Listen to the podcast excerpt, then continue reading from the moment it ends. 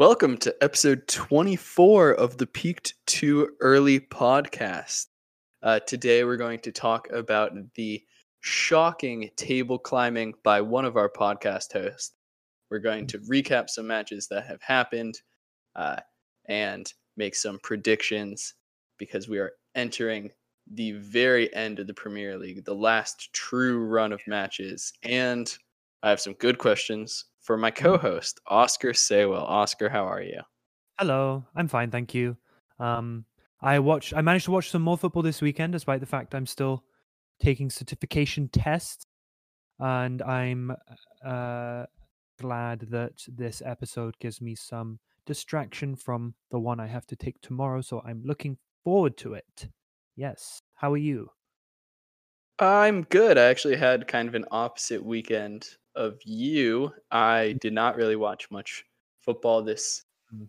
uh, weekend because Saturday I was watching a uh, the more spectacular of the the footballs. I was watching American football. It was the NFL Oh. draft, which is Oh, one of the most the coolest sporting events that happens. So I was uh all I picked up on was a a man well, well they're kids basically. It's like 20 or something who was meant to be a first round pick but fell to like the 200 and something pick and everyone was going crazy about it and then he tweeted something like I will never forget and then people were like these teams are messing up not picking him because he's going to be super angry and he's really good and then I saw that maybe it's because he has like blood clots or something. Can Oh, yeah. what was going on? Who he fell to he fell to number 52 so not Oh. not the 200 Never uh, yeah but he had undiagnosed blood clots that uh, like all players who get drafted get a medical um, so it popped up on the medical and he fell unfortunately he's a very good player and he fell to one of my team's rivals so Oh, who's your team? that i support the pittsburgh steelers Oh, doesn't everyone hate them? everyone hates every team Trey Smith, that's his name. Trey Smith. Um Yeah. are you sure you're talking about this year Yeah, Trey Smith. He I, I he was no, he, I was right. He's selected 226th overall by the Kansas City Chiefs. He had he's been fit and completely fine since 2018, but he had blood clots in his lungs pr- prior to that a couple of times and he was meant to be a first round pick, but he fell to 6th round. And he tweeted it was a whole thing. Yeah, he so that's the same. That's funny. That's the exact same story as Jeremiah Owusu Koramoah, who Oh. he he went 52 overall because he's a much better prospect than Trey Smith was, but um, he had the same thing where like he got they found he had blood clots and uh, he Hmm. slipped. It happens every year. Um, there are some very notable slips in the draft. For example, a few years ago, uh, a video leaked of one of the top players using a gas mask bong, Oh no. um, and that he was like gonna go like first or second overall, and he slipped to 16. Um, but was he still Wow, that's weird. he's a monster. He's so good. Um, a- shocker. And now, yeah, now there's no punishment for using marijuana in the NFL. So Oh, interesting. uh, Hmm. he lost millions of dollars over nothing. So, anyways, Yeah. uh, talking about losing, yes. let's get on to some me some again. prediction recaps. I know. Uh, you might you might see in our script see it. that uh, Terrifying. with la- episode 23 finished with Blake getting six and Oscar getting four. If you remember, Oscar had a plus one, and that differential means I've reclaimed my lead at the top of our table. Congratulations. Uh, Uh, most yeah. impressively, accurately predicting 2 1 West Ham over Burnley. Very good. Yeah. Very nice. It's what you get for not having faith in your own team. It's uh it's a superstition at this point, and I I'm not, I'm definitely not going to stop doing it. Um, so yeah, I guess I'll have to try and pick up my points elsewhere.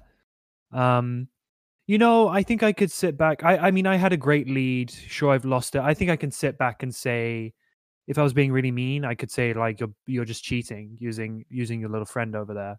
But you know, I mean, in reality, you, you're doing uh, you're doing good work. Maybe maybe I can swing it back. This is sort of like you know, it's pretty exciting because we're getting toward the end. So I, I wonder maybe maybe it will go back and forth in a sort I hope so. who will win scrap. if either of us gets a plus seven lead again, I think we're gonna have to scrap the recaps. Oh, oh yeah, it's true. it's against the you know the spirit of competition. Right, right. Yeah. It's not exciting enough. All right. All right, Oscar, Yeah. you ready to talk about some football? I always am. Let's do it. Where do you want to start? Um, I will start briefly with uh, Southampton Leicester City, which ended in a one-one draw, mainly because I wanted to talk about. Um, I never. I need to start writing down who's broadcasting these, um, because whoever was the commentators moaned and moaned about how it was an unfair red and it'll be controversial um, for uh, Jannik Vestergaard's challenge on Jamie Vardy. Yeah. Uh, I think undeniably 100% a red card every single time. Uh, he, sure, he touches the ball or whatever, but he also absolutely crunches Jamie Vardy's ankle Mhm. um, which you know those red card rules are implemented to protect players, and it was a rash challenge. Um, and I'm sure part of the controversy is because it was in the tenth minute, but like that's one of those challenges where no matter when it is, that's a red card. Um, Hmm. I it was very frustrating to watch the match and them just going on and on about how hard done by Southampton will feel. Um, but I think they were trying to put the narrative up right because, I mean, Southampton again going down to ten men kind of thing, uh, against against a team that, yeah. I mean, watching it back right now, I don't know what Vestergaard is doing, taking a touch like that. So I mean, he's really created his own problem there. I think more than anything, it's it's the fact that it's just last man and he's just lunged in. I I I don't know if I call it dangerous, to be honest. Um, Doesn't Jamie's Vardy Jamie little Jamie Vardy's ankle turn over?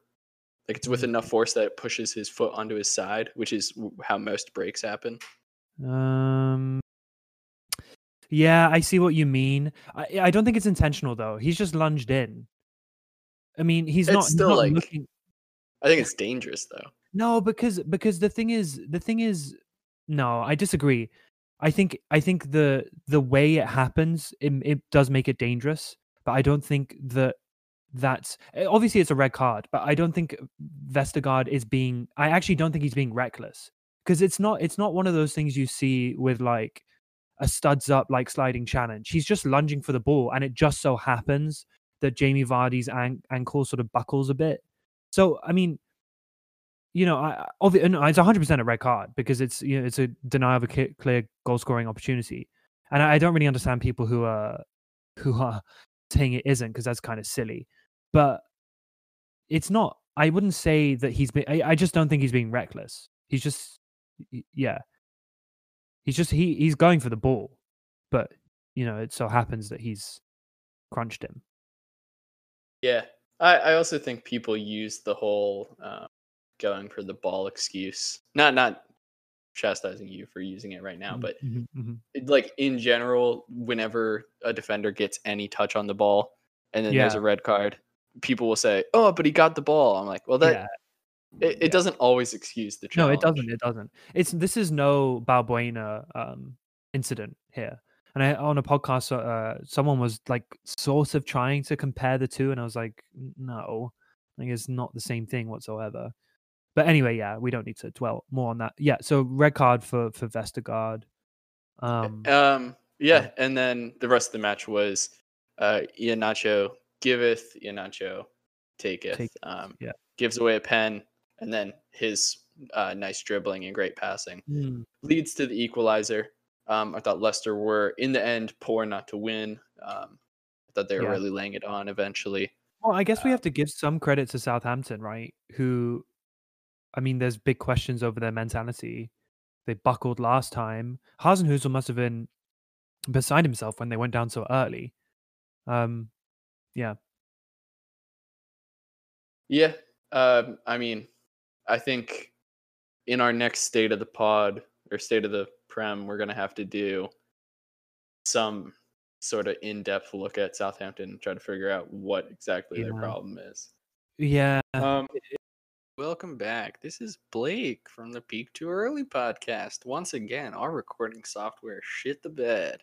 Uh, talking between Southampton, Leicester City, and Manchester City, Crystal Palace. Um, it basically cut off the end of us talking about Southampton. Um, and so if there's a weird bounce here, um, it's because we just totally dropped some audio right in the middle. So hang in there tight. Sorry about that.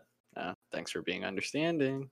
So yeah, have to mention that this was City's really City's B team that uh, Guardiola rolled out, of which Aguero and Jesus are part of, and we saw a typically um, sort of vintage Sergio Aguero goal, one touch, um, half volley, smashed it into the roof of the net.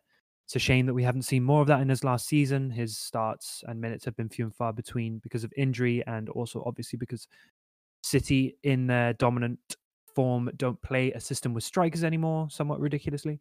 Um, and then typical in typical City fashion, Ferran Torres uh, basically immediately doubles it like two minutes later. Um, latching onto a poor clearance from Palace and slotting it home. Um, not much more to say on this one, to be honest. Uh, I like Ferran Torres. Uh, he, you know, is he was, I think, very. He looked very, very pleased, sort of quite emotional to score his first Premier League goal. Apparently, he's found it hard to uh, adapt to life in the UK away from his family um, during this pandemic, and obviously when he's not playing a ton, despite the fact that he's actually been pretty good when he does play, um, that must leave players feeling pretty low. So yeah, he got a goal, and at only 20 or 21 or something, he's got a probably got a, a good future ahead of him, especially if Pep Guardiola doesn't want to play strikers anymore. So, but yeah, I have nothing more to say on this one. Neither do I. Um, cool. We can move on to Brighton Leeds, uh, mm. which is you know the xg factory actually turning into uh converted goals. Uh, yeah. uh, started out with Alioski with a really bad challenge on Welbeck uh, basically holding onto his leg like when you were a little kid and you didn't want your dad to go to work. Uh, cling on to the leg drag him down to the ground. Uh, it's Danny Welbeck. He's not that good. You don't have to do that to him but eventually, Welbeck does score a great goal to double the lead. Um, so mm. I had to spit that out before you could jump in and slate me for shit talking Danny Welbeck. It was a great goal. I had, I actually, um, I mean, so he, uh, it's impossible to describe. Basically, you're just gonna have to go watch watch it if you haven't seen it. But I heard someone on a podcast saying that like that skill is sort of like unfathomable and stuff which it was very good skill, but it's definitely not unfathomable. I quite enjoy doing that. Not that I can do it like Danny Welbeck or anything like that, but it's not it's not that great. It wasn't that like unique. Um, but it was just an an example. I mean, I guess you could sort of cliche say he rolled back the years and example of some of the the flair he used to show, and it was a really nice finish actually on his left. Um, sort of across the across the keeper. I thought, despite the fact that uh, Brighton actually sort of defied this weird XG stuff they have, they still missed a ton of chances. Leandro Trossard was really good in this match, but he he missed two clear like goal scoring opportunities and sort of same old same old for for Brighton, but but a good result nevertheless. And I think Bielsa was extremely uh, pissed off at his side. Uh, and I think that even though they might not be doing it consciously, Leeds are basically sort of not really playing for anything and and it, it showed it showed on on that day i think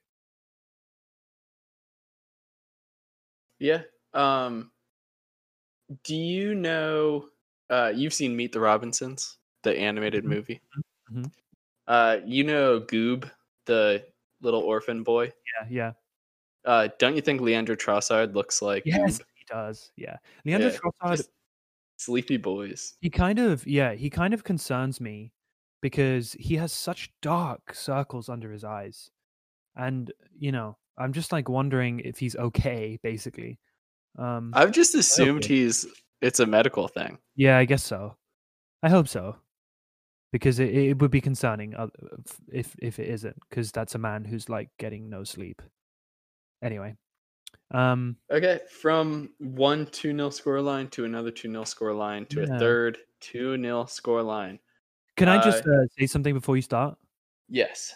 I reckon you're going to uh, be critical of Kai Havertz, and I just want to say that, um, sort of just like Ferran Torres, I think we need to. I was realizing this over the weekend. We need to really preface a lot of this stuff, including with Timo Werner, uh, a lot of the criticism with with the fact that these are like young people that have moved countries in like a pandemic, right? And so it's like it it makes sense that they're not that great, and that's all I want to say. But proceed. Uh, I'll continue that though with the these guys are on like 180,000 Yeah, but th- but that's, that's yeah, Yeah, but that doesn't I know, mean but I'm, right? it's It's like you know Yeah. that doesn't that doesn't it's that's irrelevant. I think personally to the to the conversation. Yeah, sure, they're on a ton of money, but that doesn't really mean anything about them being able to adapt. Frankly, just Yeah, means they're nice sure. and comfortable financially. um I'll never I'll never not slate, you know, players for big 6 clubs who are playing horribly. um uh but I thought the real star of the show was Mason Mount. Um as always, yeah. there's been yeah, a real talk like uh, even more so than there has been about like what a transformative player Hmm. Mason Mount can be not just for Chelsea but for, you know, the England team. yeah, yeah. Um, yeah, Mason Mount might be a good player. Who knows? Um, there's not a ton to say. Uh, Fulham, they they've got to be down now. It's Oh yeah, yeah. No, I think I think the relegation battle, the relegation battle in the in the Prem is over. It's over. yeah, that won't stop some really bad teams uh, from attempting to join them though, uh, which I'll get to talking about in a little bit.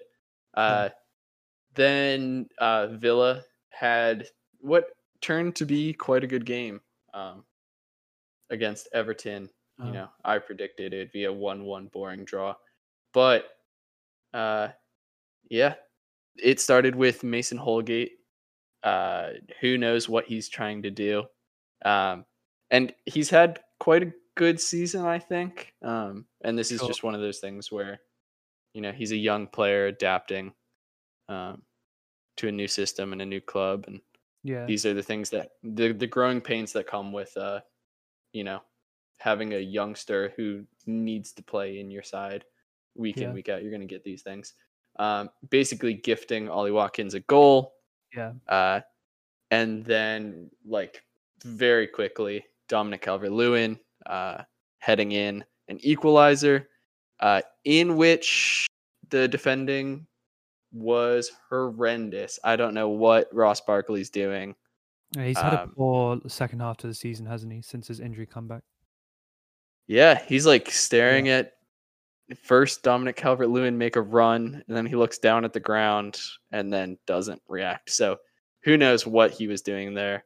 It's Um, it's um, it's strange because but- so so well, and now it's wound up that Dean Smith has already said there's no way he's coming back to us, um, and the the Villa fans are slating him.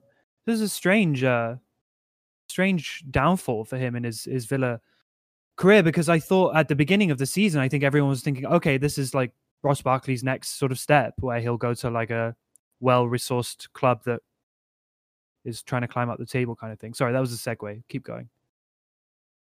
Um, yeah, I don't know what to make of Ross Barkley. Never really Yeah. liked him. Um, Sure, yeah, me neither. and you and I were texting during this match. Um, Jordan Pickford played Mhm, mhm. really, really, really well. Um, the two goals conceded.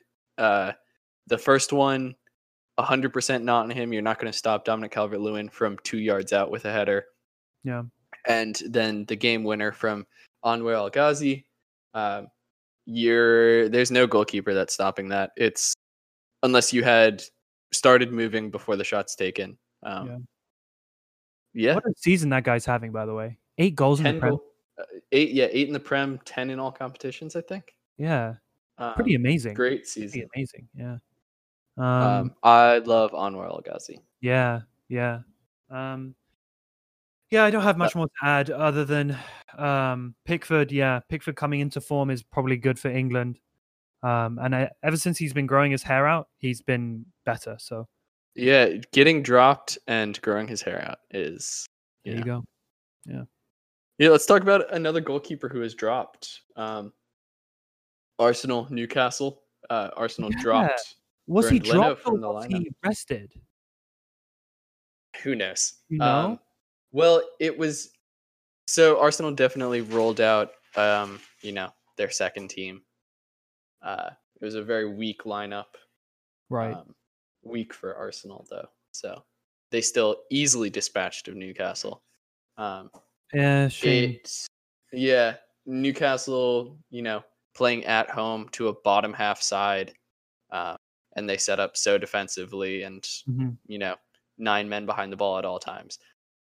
It, why why do you set up that way? We're the only side in the Yeah. Premier League who will go up against any club, no matter how terrible, and set up super defensively. Um, it's just Steve Bruce being an absolute dinosaur weirdo. He, uh, you know, as always, made a lot of people angry post match, um, waxing poetic about how classy Arsenal were and how amazing, how great of a club they are. I'm like, this is a club that finished eighth last year and 11th this year, Yeah. and they fucking suck, and they're a mid-table side, uh, and we're the only side in the Premier League that's scared of them. Um, and you know, this match started exactly as predicted. Arsenal going ahead almost immediately. Um, Newcastle offering nothing. I think we had, you know, one shot on target, which in our last four matches against Arsenal, we have three total shots on target, hmm um, which is just horrendous. Yeah. Um, and uh, the other talking point about this match is, you know, Mike Dean being Mike Dean. Um, Yeah. It was a pretty bog standard episode or a bog standard match. So uh, Mike Dean had to come up with some excitement somewhere. Uh, first, after Granit Xhaka got an early yellow card, um, he then replicated almost the exact same challenge two more times. Uh, and Mike Dean decided not to give a second yellow for any of them, uh, which th- th- there's a reason second yellows exist. Um, and it's like, if anyone deserves a second yellow, it's Granit Xhaka. Um, and then Fabian Schär got a straight red card. Um, it's I, it'll be rescinded, um, so I don't really care too much Okay. but um, you know, it's one of those things where VAR can't overrule it. So whatever. It was an awful match. Um, the most interesting thing to come of it was uh, one Sky cutting away from the match. Uh, you know, Hmm. when because the uh, what we'll talk about next was happening at the same time. Uh, so they literally just stopped the broadcast to do some Oh, coverage of Old sense. Trafford. Um, and then they came back and they said sorry to any Arsenal fans who wanted to watch the match, uh, which was you know great and hilarious. Um, that's kind of how it always happens. Yeah. Uh, and there were their own protests outside St James's Park, um, where uh, I I saw the protesters and I was like, what are they? Are they protesting like Arsenal owners and ESL? But uh, no, Steve Bruce, if he couldn't be any more of a wanker, he uh, evicted a single mom whose kid was in the hospital. So outside of being an awful, horrendous manager, he's also a scumlord. So Yeah. Yeah. Yeah, the shit keeps going for Newcastle. Shit gets worse and worse. Um, well, at least you survive. yes, we are going to survive, but we're going to make it difficult because that's Newcastle. Um, I uh, I just I want to say I enjoyed um I enjoyed that Aubameyang goal. I, I liked I liked that goal. That was a I think that deserves a shout out. Yeah, sure. Um, yeah, it was a fine goal. Uh, weak defending, just you know, so so lazy. Arsenal didn't seem that bothered. They rotated their side, and Mm. none of their players cared, and they still thrashed Newcastle. So Yeah. you know, A shame. a um, shame. yeah. Before we move on, really quickly, um, the relegation picture is over, hundred percent. But Yeah.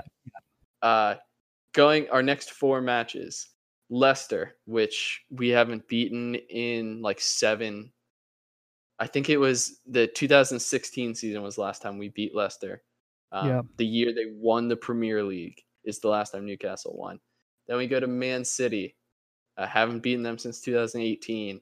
We go to Sheffield United. We lost to them this season, uh, giving them their first win. And then on the final day, we go to Fulham.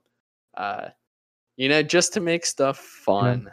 Um, Yeah. There's got to be some relegation battle in here. I don't think we'll get relegated, but I think it'll turn like at the end of the Newcastle will finish 17th on, uh, you know, three points above Fulham. Um, let's talk about more protesters. Yeah. um yeah, no, so go ahead. Manu Liverpool. Obviously that was the the match that was meant to be played on the what's what's it called? The the the, the big name match, the the match of the weekend, the match of the match day. Um Manu Liverpool uh obviously was postponed um due to protesters outside of Old Trafford. There were thousands of them um obviously protesting against the Glazers uh, after their decision to be at the forefront of the ESL coup a couple of weeks ago. Um, so yeah, I, I I don't know. I guess I mean I'm sure you have thoughts on this. I think I think I uh, to be fair to Manchester United fans, they've been pretty consistently uh, protesting the Glazers since they took over in 05. I remember in 08 there were a bunch of protests, definitely in uh, 2011. That was back when they were winning things as well. So um, yeah, definitely not liked the Glazers uh, on in the red half of Manchester. Um, but I guess it saved us from watching a, an- a dull nil-nil draw. Yeah, that's the first note I had was that it saved us from having to watch a Liverpool Yeah. Manchester. and and I guess uh, it's it's good for West Ham also because it it means that Liverpool have to sort of pack in their fixtures and um, might mean that they don't creep up um, because they have a very very easy run in toward the end of the campaign. But yeah, what did you think of this? Um, I thought I uh, so first, um, uh, as you know, an American football fan, um, my American fans who also watch football, uh, were sort of reacting to the way, um, the like the the the big, the big media outlets who are reacting that this like senseless, idiotic act of violence or whatever, um, when there are stuff that happens in American sports um, that is much worse than this that don't even get called protests. Um, Yeah. Which, so, you know, like considering, you know, 150 fans inside a stadium, um, that's not really, uh, Mm. you know, the worst offense. Um, Yeah, I think if you're gonna get the only way you'll get any like you're like we know uh uh what do you the like signing stuff that doesn't help anything. Um Right. the only thing that's gonna help your cause is uh you know getting matches canceled and yeah, exactly. That I mean, that's what the the organizers or sort of the, the faux organizers said that was the um, intention all along, and they and they achieved that, which is good because it means that the Glazers, you know, if if the match had gone on, the Glazers would have just sort of been like, uh, there were some protesters, but the match went on, so it's fine. It's the fact that they didn't make money off of something that will uh, grab their attention. Not that I think that the Glazers will particularly care anyway. Um, yeah, I I think it was. I mean, scenes like this are always sort of like vaguely uncomfortable during a pandemic, but you know, it's sort of is what it is. Um, I was watching the footage, and the people that broke into the stadium, in my mind, I I think it was, you know, a lot of them were just there for the fun, um, which is the sort of the it looked like fun. Yeah. Looked like yeah yeah i think i think the the interesting thing is right is that you know the people that were smashing up equipment and stuff like that um the, those those people don't give a shit about um the esl or anything. I think it i think the focus um and I, I was sort of like listening to interviews with some of the organizers on the ground who were saying like look the intention here is to they wanted to get into the stadium but they they wanted to sort of hold up their signs and and make a bit of a ruckus but didn't really want to do much more than that i think. Um there was clearly people along for the ride that were just doing it because they thought it was funny Um, and uh, yeah, I guess I mean, protests like this is it's not it's not funny, right? Because they're protesting against something. They're trying to push through some sort of change that's really important, and um, I'm sure they wouldn't have wanted. They, you know, they want that to be the focus, and and the the shenanigans on the side sort of that, that fuels people like Graeme Souness, who I think on Sky was sort of being ridiculous and saying, like, yeah, you know, shocker, he's being a wanker. I mean, he's. I heard someone o- o- over the you know the past couple of days. I can't remember on one of the podcasts I listened to saying that Sky should never like employ Souness again after those comments, and I was like, uh, I absolutely agree, but I'm also like, you know, Graeme Souness is the worst. Like he shouldn't be employed by Sky anyway. They should have binned him off long, long ago. This is hardly like even the worst thing he said. The guy is terrible. Um, but yeah, apparently once again, Carragher and Neville spoke well on it. Um, again, you know, I think we we got into this in the pod. Vaguely ironic, maybe, uh, but I don't know. I think yeah, it, it achieved what it wanted to achieve, and um, I, I'm not sure much change will directly come from it, but um, it's it, it'll be interesting to see if it happens again. Um, yeah. Yeah.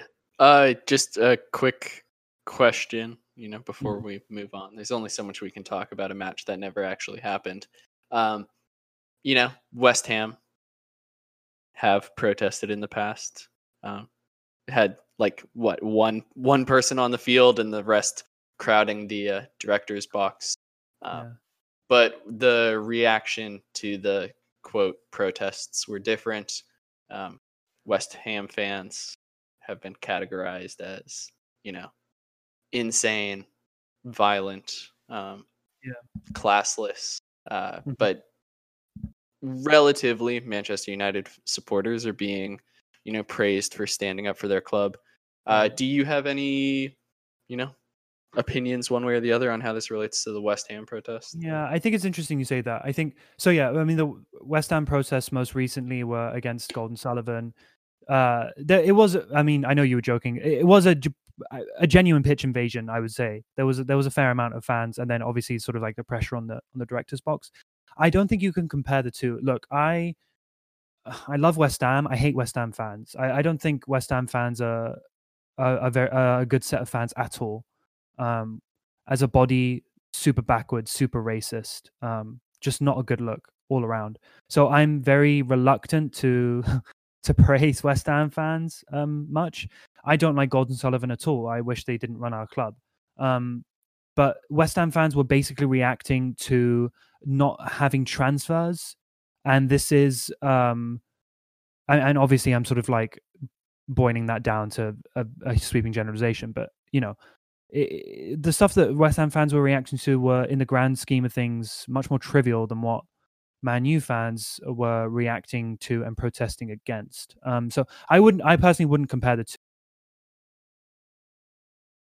two. Um, maybe I'm a little bit biased. I, I, I'm routinely ashamed of West Ham fans. Um, so, and I, look, I think the reaction to that was sort of like, uh, all right. I mean, it's nuisance, and and um, and I think I remember some people saying, I feel kind of sorry for West Ham fans. Some people saying, well, do they have to do that? Some people are obviously just outright condemning it, but the, you, you're going to get that.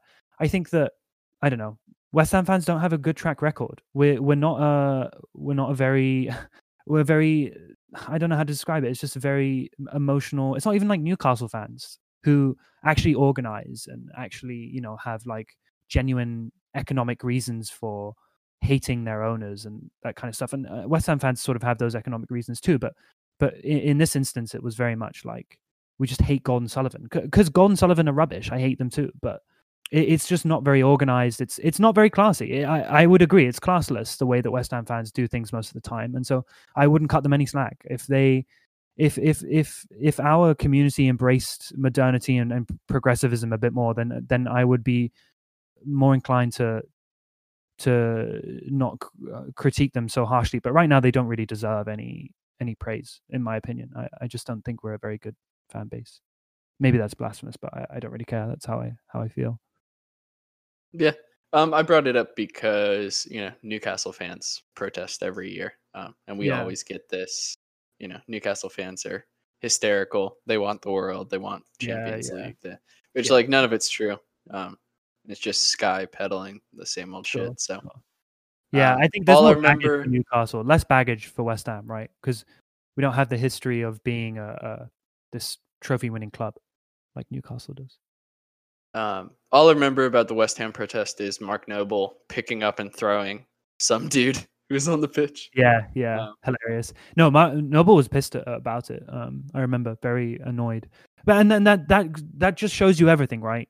If Mark Noble, who is West Ham through and through, yeah, I know he's employed by the club, and so he can hardly do tons, but he's like the most sensible man in football, and it's like you know, it's just very West Ham fans just are. It's just classless. It's just having a lark. They're not doing it properly. So yeah. Fair enough. Um, Mm. let's Yeah, quickly talk about a little more football. Um, Tottenham dispatched to Sheffield United.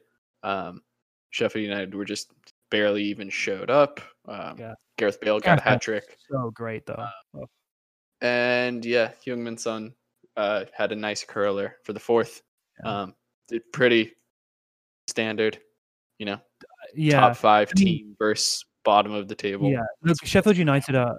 It's we have to like recognize that Sheffield United are really dreadful and that they're not playing for anything. So it's very easy Oh. for. Sorry. All I'll say, uh, I don't know how John Fleck got away with stomping on Oh, yeah. Lo Celso. he should have been sent off for that. That was bad. That was Yeah, I saw um, Sheffield United and Tottenham supporters uh, together talking about no, how he- he Fleck should've- be uh, retroactively suspended. Um, Yeah, that was not on, not on at all. That was he. Yeah, so he he stamped on Lo Celso's face, um, basically, and uh, with Yeah, you could see deliberation. Yeah, it was deliberate. Um, terrible, terrible from John Fleck. Um, but look, I want to. It's easy for for Spurs and okay, fine, easy for Bale, but I just want to praise the. I mean, just the the way he strikes a ball um, is just one wonderful to watch. Not many players in the world will um, hit a ball so hard for basically no reason. Um, he just spanks it into the net, um, and he scored some great goals, Bale, and so that was fun. And I was, I think, I Yeah. was technically sort of saying like, for him on a personal level, this has worked out super well. Uh, because despite the fact that Mourinho did, sort of played him not that much, toward the end there, Mourinho was playing him a lot more. And just look at the numbers, basically. Um, he can still do it if he wants to. And he said, I think after the game, if I'm playing, I'm happy.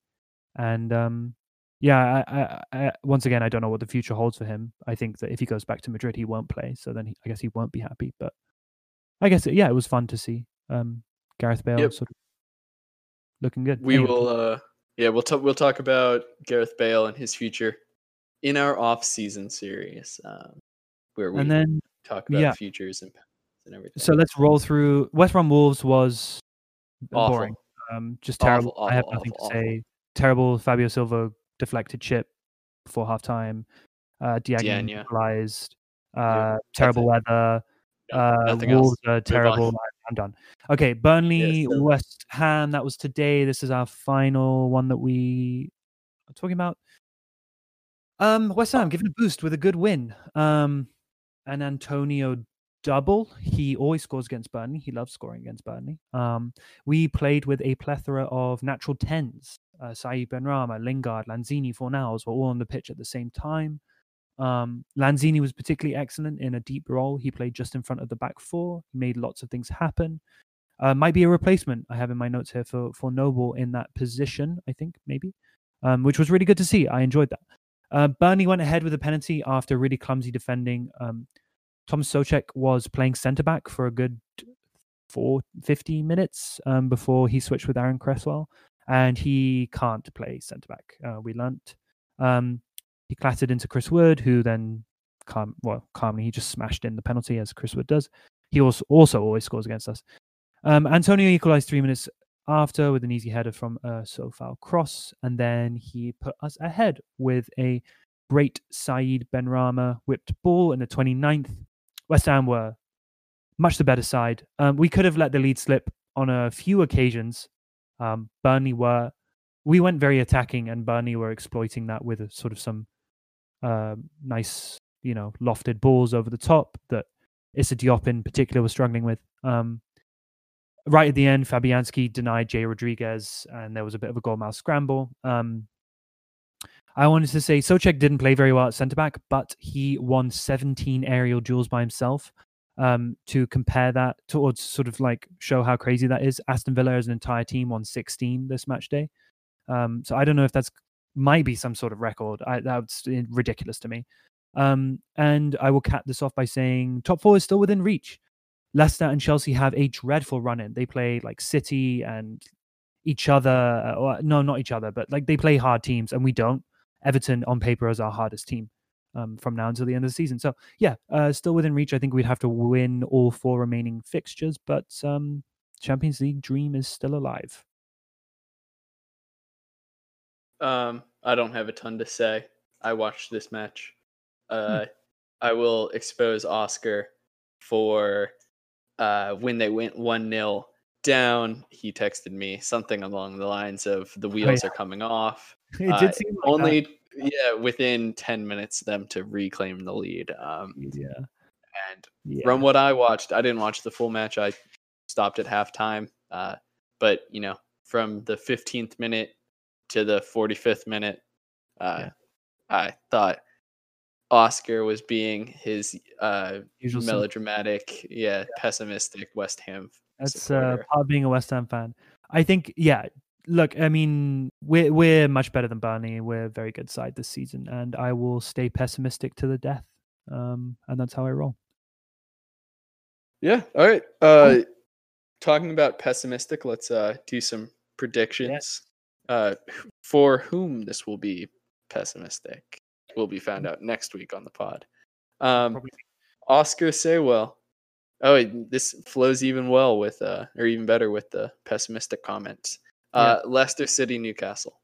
Unfortunately for you and for me, I think Leicester will probably win this one. Um, I hope that you take points off them because that will be good for West Ham. But I'll go for another 2 0 loss for Newcastle. Um, I'll go a four-one loss uh, for Newcastle. Uh, it's Leicester tend to absolutely destroy us. Um, Yeah.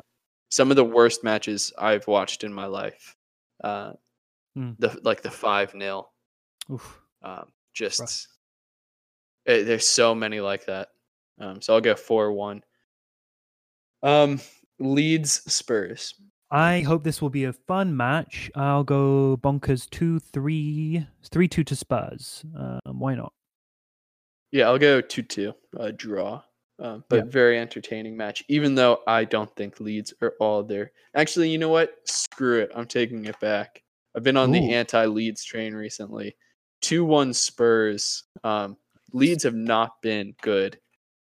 No. They, uh, They're they're, just, just- sort of running out of steam. I think they're safe. So Yeah. Sheffield United, Crystal Palace. Palace. Yes, I think this will be 1 1. I don't think either of these teams are very good, and Palace have nothing to play for. Yeah, uh, you know, my friend, he is predicting a Sheffield United win. Ooh. but uh, I think I'll take the. You know, I'll take one 0 Palace. Um, even though they're not good, I, I still have to pick Palace every single time. I don't know what it is about them. It's a team full of Mavericks, and I Mm. respect that. Uh, Man City, Chelsea. I uh, I don't know. Yeah, I'm gonna go for a no nil. Um, Oh, we you're can't predict the same thing. No, it's fine. I'll go one 0 um, Man Okay. City. Uh, Yeah, and I I'm think sure it will be awful. Yeah, we'll probably score, but I reckon I reckon uh, it would be pretty bad. Yeah. Okay, Liverpool Southampton up next.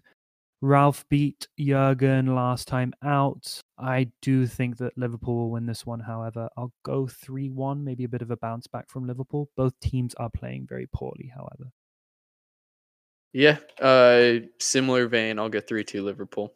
Hmm. Um, Wolves, Wolves, Brighton. Brighton. Wolves has another nil-nil written all over it, doesn't it? Um. Uh, shall I? Oh, I don't know what to do. Um, I'll go first then. Uh, I'll go for a one 0 win for Brighton. one nil win for Brighton. Um, I'll go nil nil. I'll go nil nil. Fair enough. Uh, Manchester United, Aston Villa. Below poor, United as always are tired, but I reckon United will win this one. I'll go. Oh, they play. They don't know. Hang on, they do play though on Thursday, don't they? And they always Yeah, but they're gonna rotate. Surely. Ollie's going to rotate. I, Yeah. I wouldn't surprise me if bloody Bruno Fernandes and Rashford play though. Um, but uh, you know what? I'll go. I'll go like three one victory to United. Yeah, uh, I'll go two one. Um, I just don't think. I don't think Villa's got much left in them. No. Um, West Ham Everton. As always, I'll go for a draw. Doesn't really matter which. I'll go a one all draw. This is like the Everton Cup derby. Um, because you know, like when I higher than this this season, huh? Yeah, yeah, yeah. But it's just you know when I was growing up, um, it's like the club, the the two two of the clubs that were always fighting for eighth place. Uh, you know, except for the the, the horrible West Ham years. Yeah, which is most of them. But there we go. um, I will go two 0 West Ham. nice. Thank you. Yeah, Nice to be uh, back. Arsenal, Arsenal West Brom. I'll go um two one Arsenal. I don't know. I think West Brom are running out of steam now. They're basically down, or they are. I like down. that score line. Um, I'll go one 0 Arsenal. Um, Nice. you know, they're two clubs that are kind of on the same level, so Yeah. it'll be close. uh, Fulham Burnley. I think Burnley will win this one. Um, I'll go two 0 Burnley. Bold maybe, but there we go. Yeah, sure. I'll flip it the other way. I'll go one 0 Fulham. Fulham Burnley to make things interesting. Fulham, Fulham are yeah, Fulham are sort of. They'll be sad. That's my line of thinking. Cool, good predictions. Uh, I hope I can I'm sure they're. ground. Yeah, I'm sure they're already sad. Okay. Yes, Have I got some questions for I'm you? excited. I am excited. I think this is one of my best ones yet. I found a, a player Awesome. who I would be amazed. Like I know you're not going to get this one. Um, you'll know who he is probably very quickly. Uh, he is a German uh player. He uh is not born in Germany. He immigrated to Germany, played for their U16s, U19s, U20s.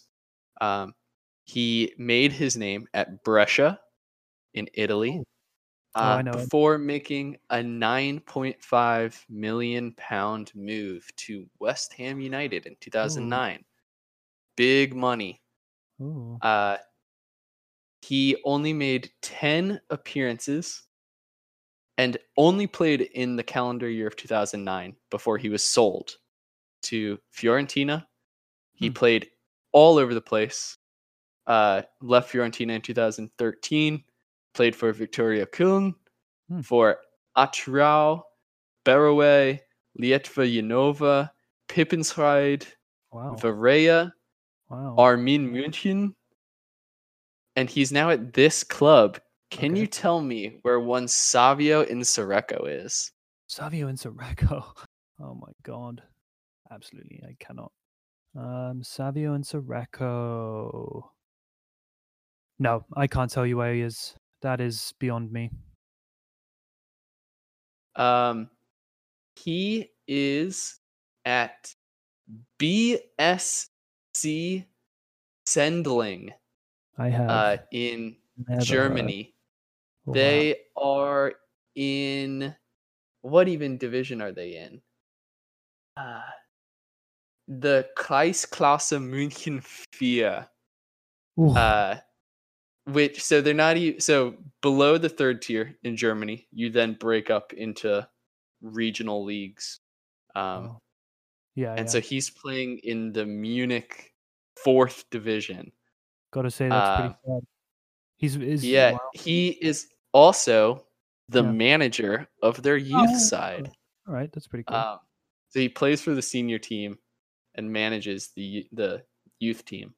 Um, he is, uh, you know, famous for uh, other than being a, a flop um, Mm. at West Ham.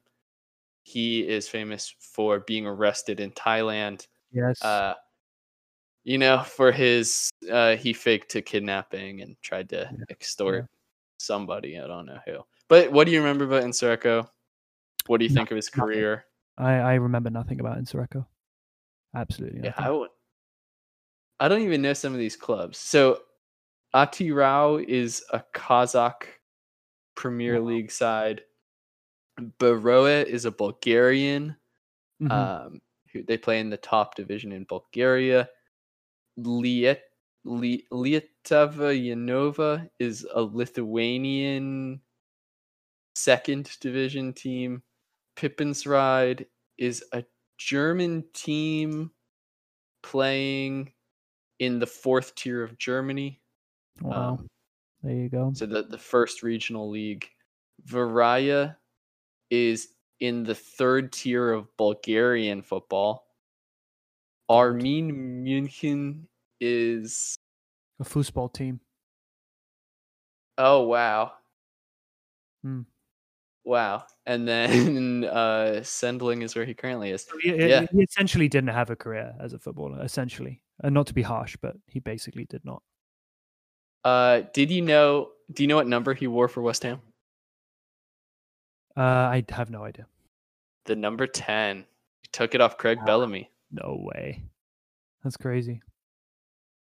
Uh, he made his debut against Hull City, um, and he was his he had one assist for Jack Collison's 71st minute goal against Manchester City in their 1 0 win. Quite something. Yeah. I, Cool. I'm amazed. He's like the um he's like 24th on West Ham's highest ever transfers. That is Um, ridiculous. Goes to show that we spend zero money. Okay, I got some questions for you now. Cool. Uh there's a theme, um, as there tends to be. Nice. Uh, in the last 10 matchup, how many times has West Ham beaten Burnley? How many times has West Ham in sorry, say, say that again? In the last 10 matchups, how many Oh. times has West Ham beaten Burnley? Twice. In the last 8 or the last 7, it's uh Wait, sorry, what did you say? I said twice. I have no idea. In the last 7, it's twice. Um, Oh, in the last 10, it's 5. Oh, all right.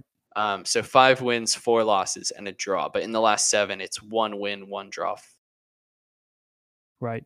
one two sorry two wins one draw four losses um okay so that's bogey side number one uh, in the last 10 matchups how many times has west ham beaten newcastle united How many times has West Ham beaten in the last 10 matchups?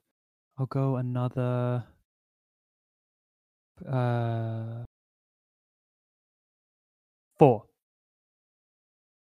two wins one draw seven losses That's dreadful. uh and you know now so i did west ham's bogey team west ham and newcastle and now i'll do newcastle's bogey team uh, in the last 10 matchups how many times has newcastle united beaten brighton Ah, 3. two wins, four Oh. draws, four losses. Right, these are bogeys. Never, never beaten Brighton in the Premier League. Both wins are in cups. No way, really? Yep, it's awful. That is dreadful. That is dreadful. That's astonishing. It's a proper bogey team. Um, wow. okay, and then to end our podcast, um, uh, you know, relegation picture is a little more clear. Mhm. Um, who is most? Which club currently in the Premier League is most likely to pull a Sheffield United, i.e., mid-table this year, quickly relegated next year? Oh, that's a good question. Um, quickly relegated next year. I don't. I doubt. Possibly Leeds. I doubt it though. I think. I think they they have too much money and they'll make they'll make more signings this season. Um, let me see. Uh, oh, pa- I, I'll go Palace. I'll go Palace. Yeah. Uh, debatable if they're mid-table this year. Come on, thirteenth, Um, thirty-eight points. Yeah. I yeah, guess I suppose. Uh, no, no, I, yeah, I guess it's, It- it's, it's hard because Sheffield United is such an anomaly. So I think I think Palace is probably right, like sort of a similar like standard to Sheffield United. Do you know what I mean? Where it's like people wouldn't necessarily have them to go go down immediately or sort of like tank Yeah. hard. But I think out of those teams, they're the most likely. Um, yeah. the a team that's got players like Scott Dann and uh, I mean, West Ham. would. Ward. I, I have to say, West Ham would get into the Europa League or the Champions League and then get relegated. Like, not even, not even joking. So The ideal situation though is if you are to go down next season, Newcastle also go down because then we can just Yes, continue this can- podcast as a Yeah. championship podcast. exactly, exactly. Which you know, there's like a billion Premier League podcasts, but there's like six many, championship yeah. podcasts. yeah, So we'll we'll corner the market and stuff. guess so. Okay, that is all I have. Do you have anything else to add? I do not, apart from, well, thank you and thanks for listening, everyone, and follow us on all the usual, email us, etc., etc. And we will see you again soon. Yes. Yes. Take care, everybody. Take care. All right. Bye bye. I'm standing.